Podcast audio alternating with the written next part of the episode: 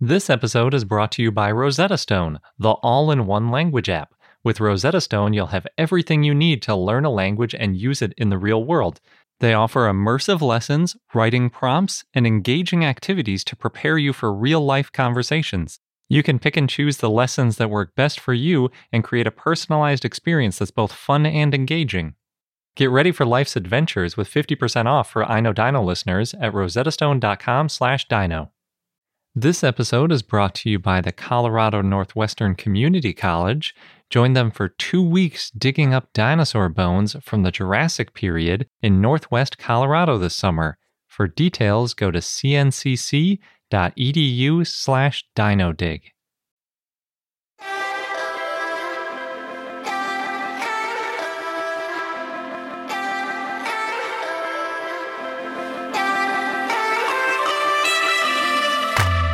Hello and welcome to I Know Dino. I'm Garrett. And I'm Sabrina. This week, in our 244th episode, we have a bunch of news, including a new survey of all Hell Creek dinosaurs, a list of sauropods from the Morrison Formation, and some new paleopathologies. And of course, we have a dinosaur of the day, and this week that's Sinornithosaurus. But before we get into that, we want to thank some of our patrons, and this week we'd like to thank Lucas and Eli, Wyatt, the Georges family, John Heck, Ranger Chris from Dino for Hire, Ray, Oliver E., Andrew and Helena Webb, Callum, Ricky, William, Red Sox Rex, Wouter, Shirak, Moss Utah Raptor, and Lanasaur. Yes, thank you so much to all of our patrons. We really appreciate all of the support and being a part of our community. So thank you. And if you want to get a signed copy of our upcoming book, then check out our page at patreon.com slash I know dino. Jumping into the news, we have a new census on dinosaurs from the latest Cretaceous of the US. And it was written by Walter W. Stein and published in the Journal of Paleontological Sciences, which I don't think we've ever mentioned before. It's really interesting, very small journal that is published by a quote, professional association of commercial fossil dealers, collectors, enthusiasts, and academic paleontologists, end quote. So I'm wondering if they published in this journal because they include a lot of private fossils. So maybe, I don't know if other peer reviewed journals would allow them to publish on those finds. Might be why they picked this sort of niche, interesting publication. But in any event, it built on a lot of previous census studies and they said that they spent about a year going through online databases and interviewing curators and collections managers to try to find basically all of the dinosaurs they could possibly get their hands on from the Hell Creek and Lance formations. That sounds ambitious. It is, yeah. Fortunately, that similar things have been done in the past for more targeted ranges, like looking for all of the fossils by Barnum Brown and things like that. So there's a good starting point. And I should mention that both the Hell Creek and Lance formations are from the latest Cretaceous, and they're actually both named after creeks. Sometimes Lance Formation is called the Lance Creek Formation, but the Lance Creek is in Wyoming, while the Hell Creek is in Montana. But the formations also extend into the Dakotas, and they're both Maastrichtian, is what I mean by latest Cretaceous, right as the dinosaurs were going extinct, basically, and then a couple million years before as well. In all, they listed 653 skulls and partial skeletons, just over half, 335, were from Triceratops. Oh, wow. Seems like that could help with that debate. About Triceratops versus Torosaurus? Yeah. Yeah, if there are 335, that's a lot. I'm not sure how many of those are skulls versus partial skeletons. Right. And also how many are from private collections. Yeah. And how good the records are about like the stratigraphy. So we know if it's what age it's from specifically. Mm-hmm. But I'm guessing the reason they have so many is that their skulls fossilize pretty well. Seems like Triceratops can't really eat them. I think Yeah. it's helpful. and I don't think that they're assuming that most of the animals from the Hell and Lance Creek were from Triceratops. I think it's more of a this is what's in museums kind of thing. Mm, I see. As far as other dinosaurs, which were found from skulls and partial skeletons, hadrosaurids were the next most common with 149. Tyrannosaurids had 71. Basal ornithopods had 42. Pachycephalosaurids, 18. Ornithomimids, 13. Oviraptorosaurids, 9. Ankylosaurids, 6. And Nodosaurids, 6. And then just one dromaeosaurid and one troodontid. I think that dromaeosaurid is probably Dakotaraptor. But it really makes you appreciate just how common Triceratops and really Edmontosaurus is the hadrosaur we're talking about for the most part there are compared to ankylosaurids and other dinosaurs like Pachycephalosaurus. In addition, so that was the one category, the skulls and partial skeletons. They also referenced, quote, over 41,800 isolated bones and teeth, end quote. So obviously that's a lot more of the material that's been found, but it's not quite as diagnostic because if you're just finding teeth, you can't do a lot with that information. 46% of those bones, though, were from hadrosaurids, as they put it, quote, usually identified as Edmontosaurus. Cows of the Cretaceous. Indeed. Or maybe the horses of the Cretaceous. Oh, right. Depends on who you talk to. yeah. Only 21% were from ceratopsids, and they said that that was generally identified as Triceratops. And so that kind of flips the two most mm. common taxa between the two. The most of the skulls and partial skeletons were from ceratopsians, but most of the individual bones were from hadrosaurids. So it's a little bit hard to say which one was more common generally. Kind of seems like Edmontosaurus maybe, and that ceratopsian skulls just preserved really well, but it's hard to say. The author also notes that collection bias might play a big role here with the popularity of Tyrannosaurus and Triceratops skeletons and skulls. So even though they found 71 tyrannosaurids, and it's like, wow, that's more than they found basal ornithopods, that's a crazy number. But really, it's probably if you find a bone from a Tyrannosaurus, you're not leaving it in the ground. You're going to dig it up. Whereas if you find an ornithopod hip, you might just leave it there and move on to something else. Another interesting note that they made in the paper was that very few small theropod skulls and skeletons were found, but tons of their teeth were found on the order of thousands of them.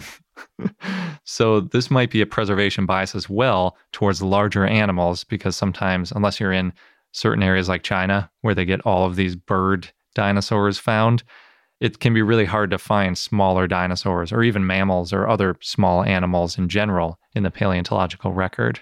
But teeth do tend to fossilize a little bit better, and we can tell there are a lot of them there based on all these teeth. And therefore, we might assume that the Lance and Hell Creek environments weren't just big dinosaurs, and that there might be lots of unnamed smaller dinosaurs yet to be discovered and named. If there was a niche to be filled, there was probably an animal to fill it. Yeah. And in the Mesozoic, it was a lot of dinosaurs in all those niches. Mm-hmm. There's also a really interesting table in the paper breaking down where the information came from. They categorize the different places that hold fossils as public museums and universities, foreign museums, which I think means not in the US, local museums, private museums, private collections, and commercial collections. And the most interesting thing to me was that private collectors seemed to be quite willing to share information. They actually had the highest response rate for a complete census of what they owned. Hmm. 71% of those contacted provided a complete census, and the lowest rate actually came from commercial collections, with only one complete census from 11 places contacted. Interesting. Yeah. I wonder why. I'm guessing it might have to do with the nature of this organization that it involves a lot of these private collectors. So they might already have the contacts with them and uh, so they're willing to open up. Yeah, exactly. And in the supplemental material, they're almost all listed as anonymous. Mm-hmm. So I think they promised that kind of level of anonymity and they were willing to share information.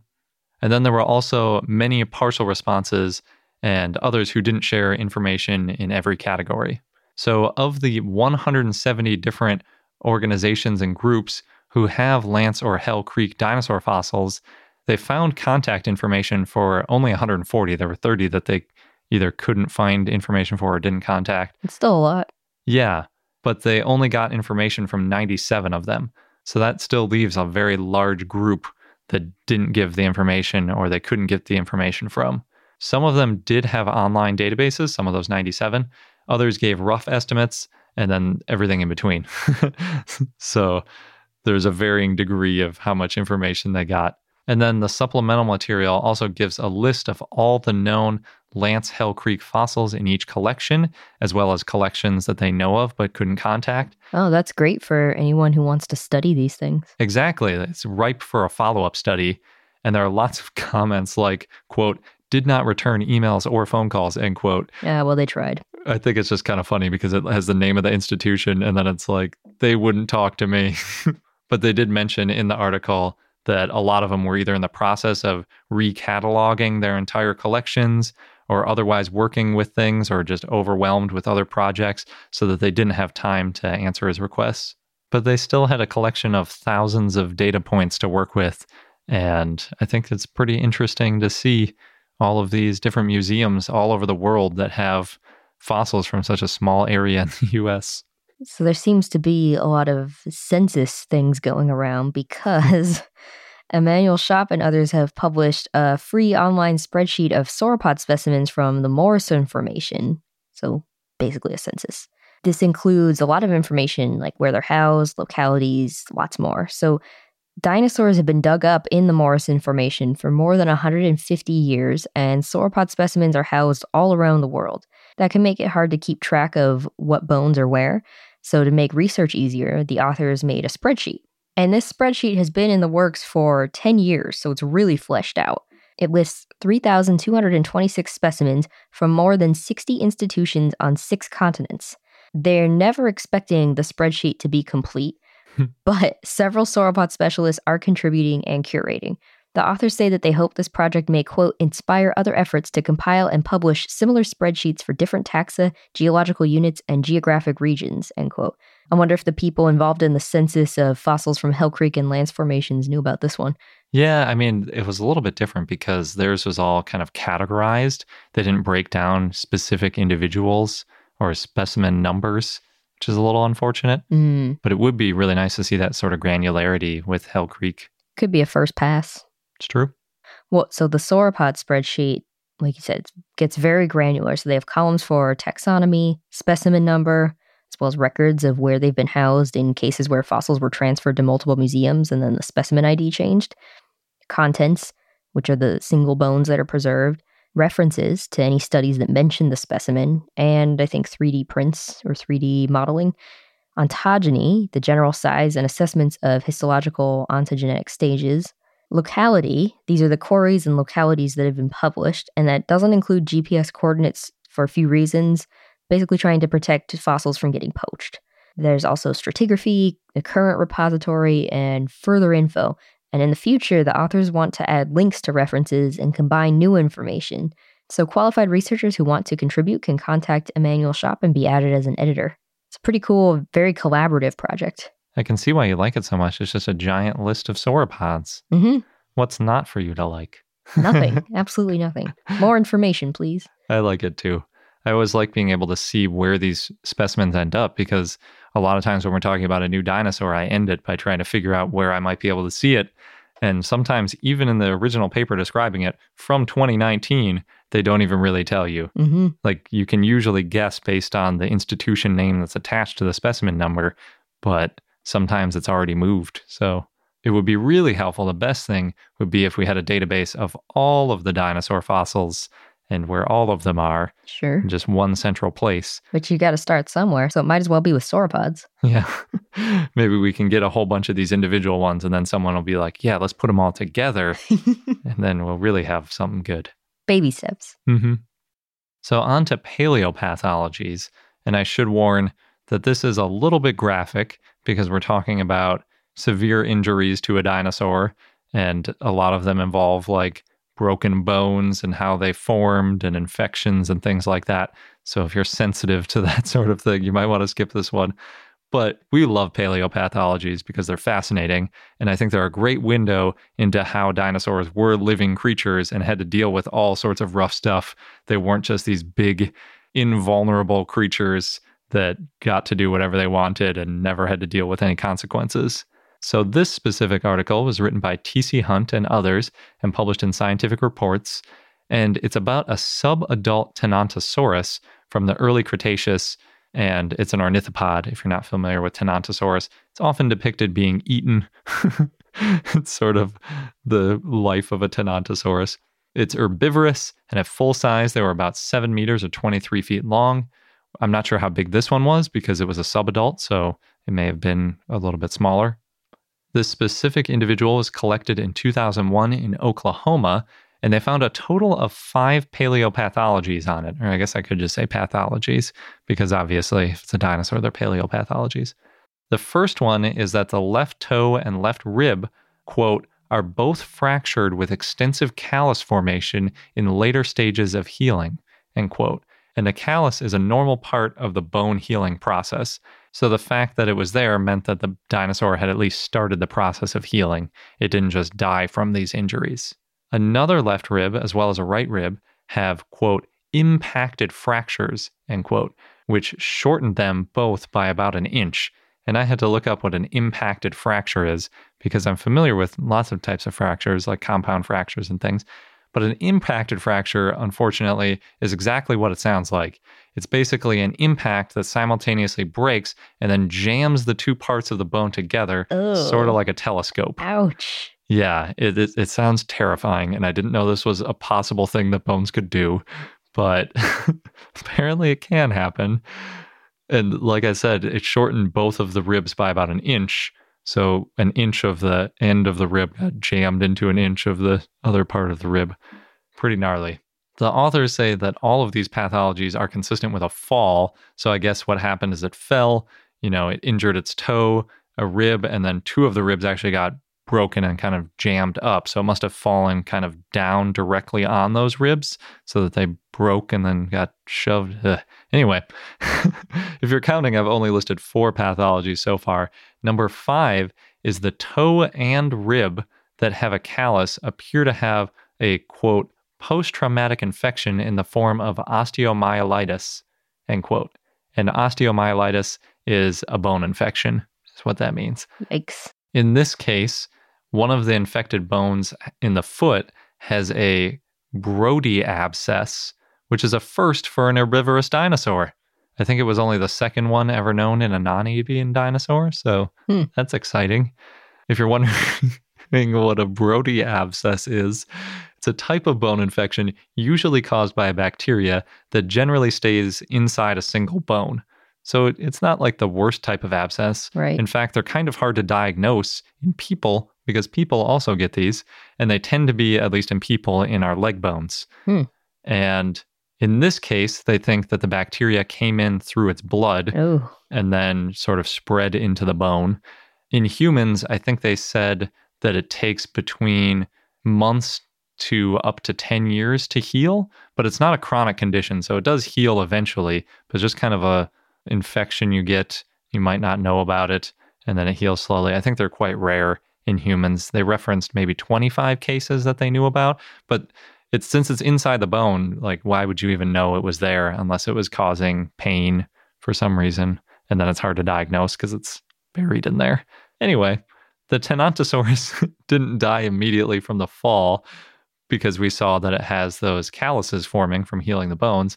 But they think that the fractures would have caused chronic pain, while the Brody abscess seemed to get kind of bad and it might have caused it to limp, which put together meant that it would have needed extra food to fight the infection, but its injuries would have made it harder to get around and gather food, and eventually, quote, resulting in malnutrition and a suppressed immune system, potentially leaving it susceptible to greater secondary infection, end quote. catch 22. It is. You get infected, so you need to eat, but the infection is preventing you from getting to the food, which is making the infection worse. Not great. Poor dinosaur. Yeah. Tenontosaurus cannot catch a break. Moving on from that lovely note, in totally different kind of news, paleontologists from Colorado Northwestern Community College, along with the Colorado Division of Fire Prevention and Control Montrose Helitack crew, worked together for wildland firefighter helicopter training, and they also used the helicopter to pick up Walter, which is a dinosaur that was found in Colorado in 2014. So they lifted two plaster jackets that weighed over a thousand pounds each and transported them to the community college's Craig campus. Walter is named after the Great Dane Walter, who belongs to the Ellises, and Walter the Great Dane is the one who found the leg bone Hmm. Of Walter the dinosaur. So now students at the community college will be able to clean the fossils and study them. nice. Also in Colorado, but in Wolcott, there's a new dinosaur museum that opened up. Admission's free, and this museum means that there's now a museum in between Denver and Fruita, Colorado. They have so many dinosaur museums. Apparently, not enough. I don't know true. if you can have enough. Yeah. Next, thanks to Daniel who shared this one with us. So on September 15th, animatronic dinosaurs are going to be at the Bath Racecourse in the UK. There will be a T Rex, raptors, and baby dinosaurs, and visitors can learn about dinosaurs and do ranger training where they can learn, quote, what to do in an emergency dinosaur breakout situation, end quote. Which could happen, you know, with birds. Yeah. So kids under 18 can go for free. And birds that have been kept in cages might be extra angry. Yes, especially cassowaries. Oh no. Rampaging cassowaries are not something I want to see. No. In Las Vegas, Springs Preserve has a new exhibit called Dino-Mite, which is on display from now until September 22nd. And it's a custom mural that shows strong dinosaurs and, quote, things they might say or do while stomping through the preserve, end quote. Sounds intriguing. The Science Museum of Minnesota recently had their first Dino Fest, and that included a life size T Rex puppet, live animals, and talks from experts. And it sounds like this was going to be an annual thing. One of the experts at the event was Dr. Alex Hastings. We interviewed him back in episode 167, Xenotarsosaurus, if you're interested in listening to that. And Alex is the new Fitzpatrick Chair of Paleontology at the Science Museum, so congrats, Alex. And last, two Chinese paleontologists have made a complete rendering of Auroroceratops based on articles that appeared as memoir in the Journal of Vertebrate Paleontology. So, Auroroceratops was a basal Neoceratopsian. It was named in 2005 based on a skull, and since then, more than 80 individuals have been found. So, that probably is why they decided to render it. and this rendering shows Auroroceratops walking on two feet and can help scientists better figure out the changes between bipedal and quadrupedal dinosaurs. The Morrison Formation is by far the most famous Jurassic site in the United States, and I would argue in the world. Especially for sauropods. It does have some fantastic sauropods. They are spread across multiple states, and the Morrison Formation covers a good portion of western Colorado. And that's where this week's sponsor, the Colorado Northwestern Community College, or CNCC, comes in. Possibly the most famous sauropod from the Morrison Formation is Brachiosaurus. And the Morrison Formation also includes two other very famous dinosaurs, Allosaurus and Stegosaurus. And CNCC actually has an active dig site right now with all three of those amazing dinosaurs in one site. Nice. And even better, you can join them digging up those bones this summer. They're offering 16 day field programs where you can dig up bones with expert local paleontologists from the college. There's two scheduled digs. The first one's July 6th to July 20th. The second one is July 22nd to August 5th. But they are filling up, so be sure that you sign up now. You can go to cncc.edu slash dinodig to get all the details. Make sure you register online by May 31st, but do it even sooner because, again, those spots are going to be full soon. Again, that's cncc.edu slash dinodig. This episode is brought to you by Rosetta Stone, world class language learning for the world's best moms. It's almost Mother's Day after all. We're going to continue our story from last time about our trip to the Taipei Zoo in Taiwan. Yeah, we definitely recommend the Taipei Zoo in Taiwan. They have a really cool dinosaur museum featuring all the highlights like Deinonychus, T Rex, Triceratops. So we had a really great time. And then we decided to take the train back and we had some more aha moments with our language learning journey. Yeah, we had to read some maps to navigate home. And of course, a lot of the things are translated into English, but not everything is translated. So it helps a lot if you know some of the local language. It's also very nice to be able to understand announcements when you're on public transportation. Yes, because things can change sometimes. And as a bonus, we were on the train at the time when everyone was coming home from work, so I got to practice even more by listening in on conversations. Not that I was trying, but we were elbow to elbow with people, so it was hard not to hear what they were saying. Mm-hmm. there wasn't anything too juicy, mostly people talking about what they're going to have for dinner. But a lot of the early phrases I learned in Chinese had to do with food, so I felt pretty good about what I could understand. And Rosetta Stone can help you have your own proud moments. Yes, and the lessons are short so you can fit them into your busy schedule. And for a limited time, you can get all of Rosetta Stone's 25 language courses for just $179, which is a huge discount off of the usual $399. And you can do that at rosettastone.com slash dino. Again, that's rosettastone.com slash D-I-N-O.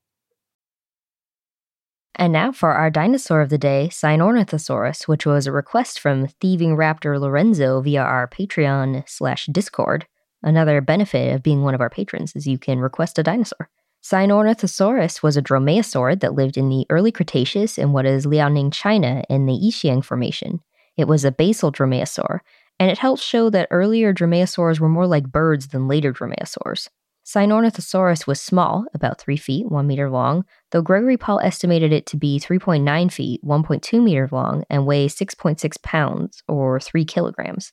It had feathers similar to Archaeopteryx, there were preserved impressions of feathers found on the whole body and forming the wings. The feathers looked the same as feathers found on birds from the same area. Sinornithosaurus had two types of feathers one type like modern down feathers, and one type like modern bird feathers, though they looked a little different from flight feathers. There was no continuous vein. It had different colored feathers around its body. A 2012 study found that they were reddish brown, yellow, black, and gray. It may have been able to glide short distances after jumping from trees.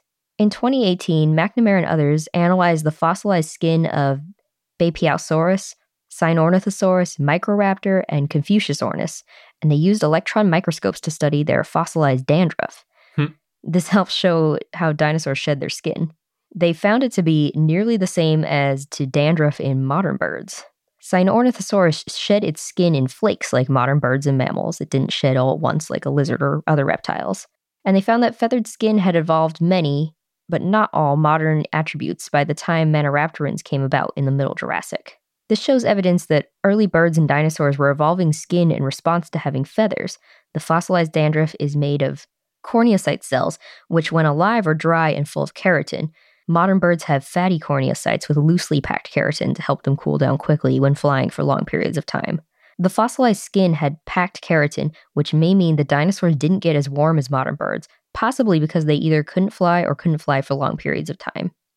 Sinornithosaurus was carnivorous. It probably ate small animals. It had a sickle shaped toe claw, and it may have been cathameral, which means active throughout the day and night in short spurts. It was described in 1999 by Xu Xing and others. They found an almost complete fossil with feather impressions. The type species is Sinornithosaurus millenniae, and the name means Millennium Chinese bird lizard. like bird lizard as a description of dinosaurs. yeah, best of both worlds.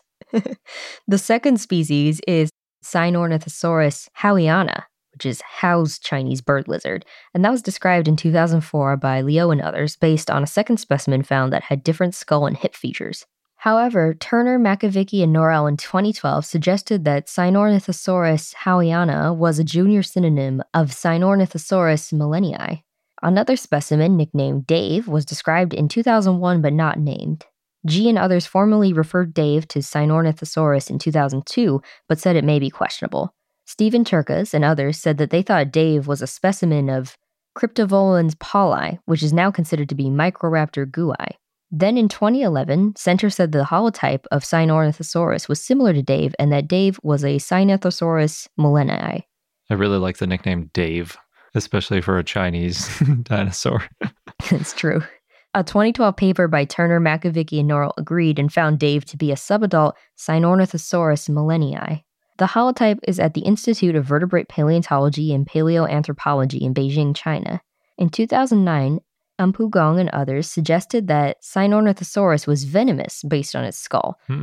They found it had long and fang like maxillary teeth with prominent grooves. Long teeth are seen in venomous animals such as snakes, and the grooves provided a channel for the venom, they said. They said the cavity in the jawbone above these teeth may have been for a venom gland. Because of this, they also suggested Sinornithosaurus hunted small prey, such as birds, and used its fangs to stun the prey with this bite and hold strategy. They thought that Sinornithosaurus had a low bite force and used fangs to puncture through feathers, inject venom, and shock its prey. They also said that the teeth at the front of the snout angled forward, which may have been used to pluck feathers. But in 2010, Federico Gianechini and others suggested that Sinornithosaurus was not venomous because the groove teeth are not unique to Sinornithosaurus. They're actually seen in other theropods, including other dromaeosaurids, and that the teeth were not as long as Gong and others thought they were, but that they had come out of their sockets, so they seemed longer. Also, they couldn't find the cavity that supposedly held the venom gland. They only found normal sinus cavities. But could that just mean that all of these dromaeosaurids were venomous? If they all have similar teeth. Maybe, but I think we need a lot more evidence for that yeah. because we don't know of any venomous dinosaurs. Yeah, or birds. It's true. Although, so Gong and his team might agree with you because at the same time they published a reassessment of Gianechini and his team study, and they said that though groove teeth are common in theropods, mostly feathered maniraptorans, they hypothesized venom was possibly a primitive trait for all archosaurs and stayed in some lineages. Hmm. They also did not think the teeth were out of their sockets, though they said they were not totally in their natural position. They said some undescribed specimens had full articulated teeth that were similarly as long. However, the consensus seems to be that there's no clear evidence that it was venomous. We need more evidence, basically. Yeah, it's really hard to prove because almost all that stuff is soft tissue. Unless you have a hollow tooth, if you're using this grooved tooth technique with sort of a venom gland running along the side of the tooth, that's all soft tissue stuff. So then it's really hard to say whether or not it could possibly be there. I kind of hope so. Be interesting. It would be cool. And our fun fact of the day is that deposits of the latest Cretaceous, also known as the Maastrichtian, go by many names. So Hell Creek is the most famous, and we often use it as a shorthand for the latest Cretaceous rock in the US. It was the site where Barnum Brown extracted the original T Rex, although technically he had extracted a Dynamosaurus from Wyoming a couple years earlier, which later got synonymized to T Rex, but it's where the one that got named T Rex first was found. And there have also been lots of excellent Triceratops and Edmontosaurus skeletons found there, not to mention famous paleontologists who worked in the area. All of this helped to make the Hell Creek really the big name in dinosaur formations. And we already mentioned that there is the Lance Formation as another late Cretaceous formation, but here are some other formations that include the Maastrichtian, also known as the period from 72 to 66 million years ago. In the US, we have the Laramie and Denver formations in Colorado, as well as the Harebell and Ferris formations in Wyoming. Just across the Canadian border, there is the Frenchman Formation in Saskatchewan and the Horseshoe Canyon Formation in Alberta. There's also the Bear Paw Formation in both Montana and Alberta, sort of a international formation. Some other notable Maastrichtian formations around the world include the Maastricht Formation, the namesake of the stage in the Netherlands and Belgium. There's also the Maevarano Formation in Madagascar, the Lameta Formation in India, the Nemegt Formation in Mongolia, and a lot of others, some of which aren't completely nailed down between the Maastrichtian and Campanian. The Campanian is one stage older than the Maastrichtian. Also, because they vary in thickness, some of these are only a small slice of time, just like, you know, basically a snapshot of the Maastrichtian, while others span the entire Maastrichtian or even reach into other geological stages, either past the end of dinosaurs or back into the Campanian. Real quickly, I want to mention why we use these different formation names for areas that represent the exact same age of rock. The first is purely practical. They're defined based on their lithology, which is basically a description of the rock. There's the type of the rock. For paleontology, we're basically just interested in sedimentary because if it's molten rock forming other types of rock, it's obviously not going to hold fossils. With sedimentary rock comes the grain size. It could be in something from a fine shale to much larger grain size, like a sandstone. There's also other descriptions like color, texture, and composition, which can be included. And all of this makes it possible to basically look around an area physically when you're on the ground and identify different outcrops of the exact same formation. So you can see the same exact type of rock, see these layers, and then you know that you're looking at things that were deposited at the same time. So you can group the things that you find there together as one fauna. Having formation names also makes updating dates easier because we often refine the age of rock as time goes on. So having a proper noun that we can change makes it a lot easier to read the literature because if you're saying that's the Hell Creek, and then, like when we decided that the Maastrichtian ended a little bit later, we don't have to go back and think, oh, well, at the time we were talking about the Hell Creek and those rocks in Montana, and they were at this age, and now we're going to update the age. We just call it the Hell Creek, and then when the Hell Creek age changes, we know what we're talking about. And finally, it makes comparisons a little bit easier because you can either use similar lithology from different ages or different lithology from the same age and compare what kind of preservation you're getting and what kind of animals you're seeing in different areas. I'm really just scratching the surface of this because I've only studied a little bit of geology, but it's good to keep in mind that many formations overlap when hearing about new finds that are something like the first from a formation, or maybe that it's a new formation from an age. It's kind of good to know these basic principles of formations. Plus, there are a lot more Maastrichtian formations than you may have realized. It's usually how it goes with paleontology in general. There's always more to discover. Yep. And that wraps up this episode of I Know Dino. Thanks for listening. Don't forget to subscribe to us in your favorite podcast app so you don't miss out on any new episodes. Thanks again, and until next time.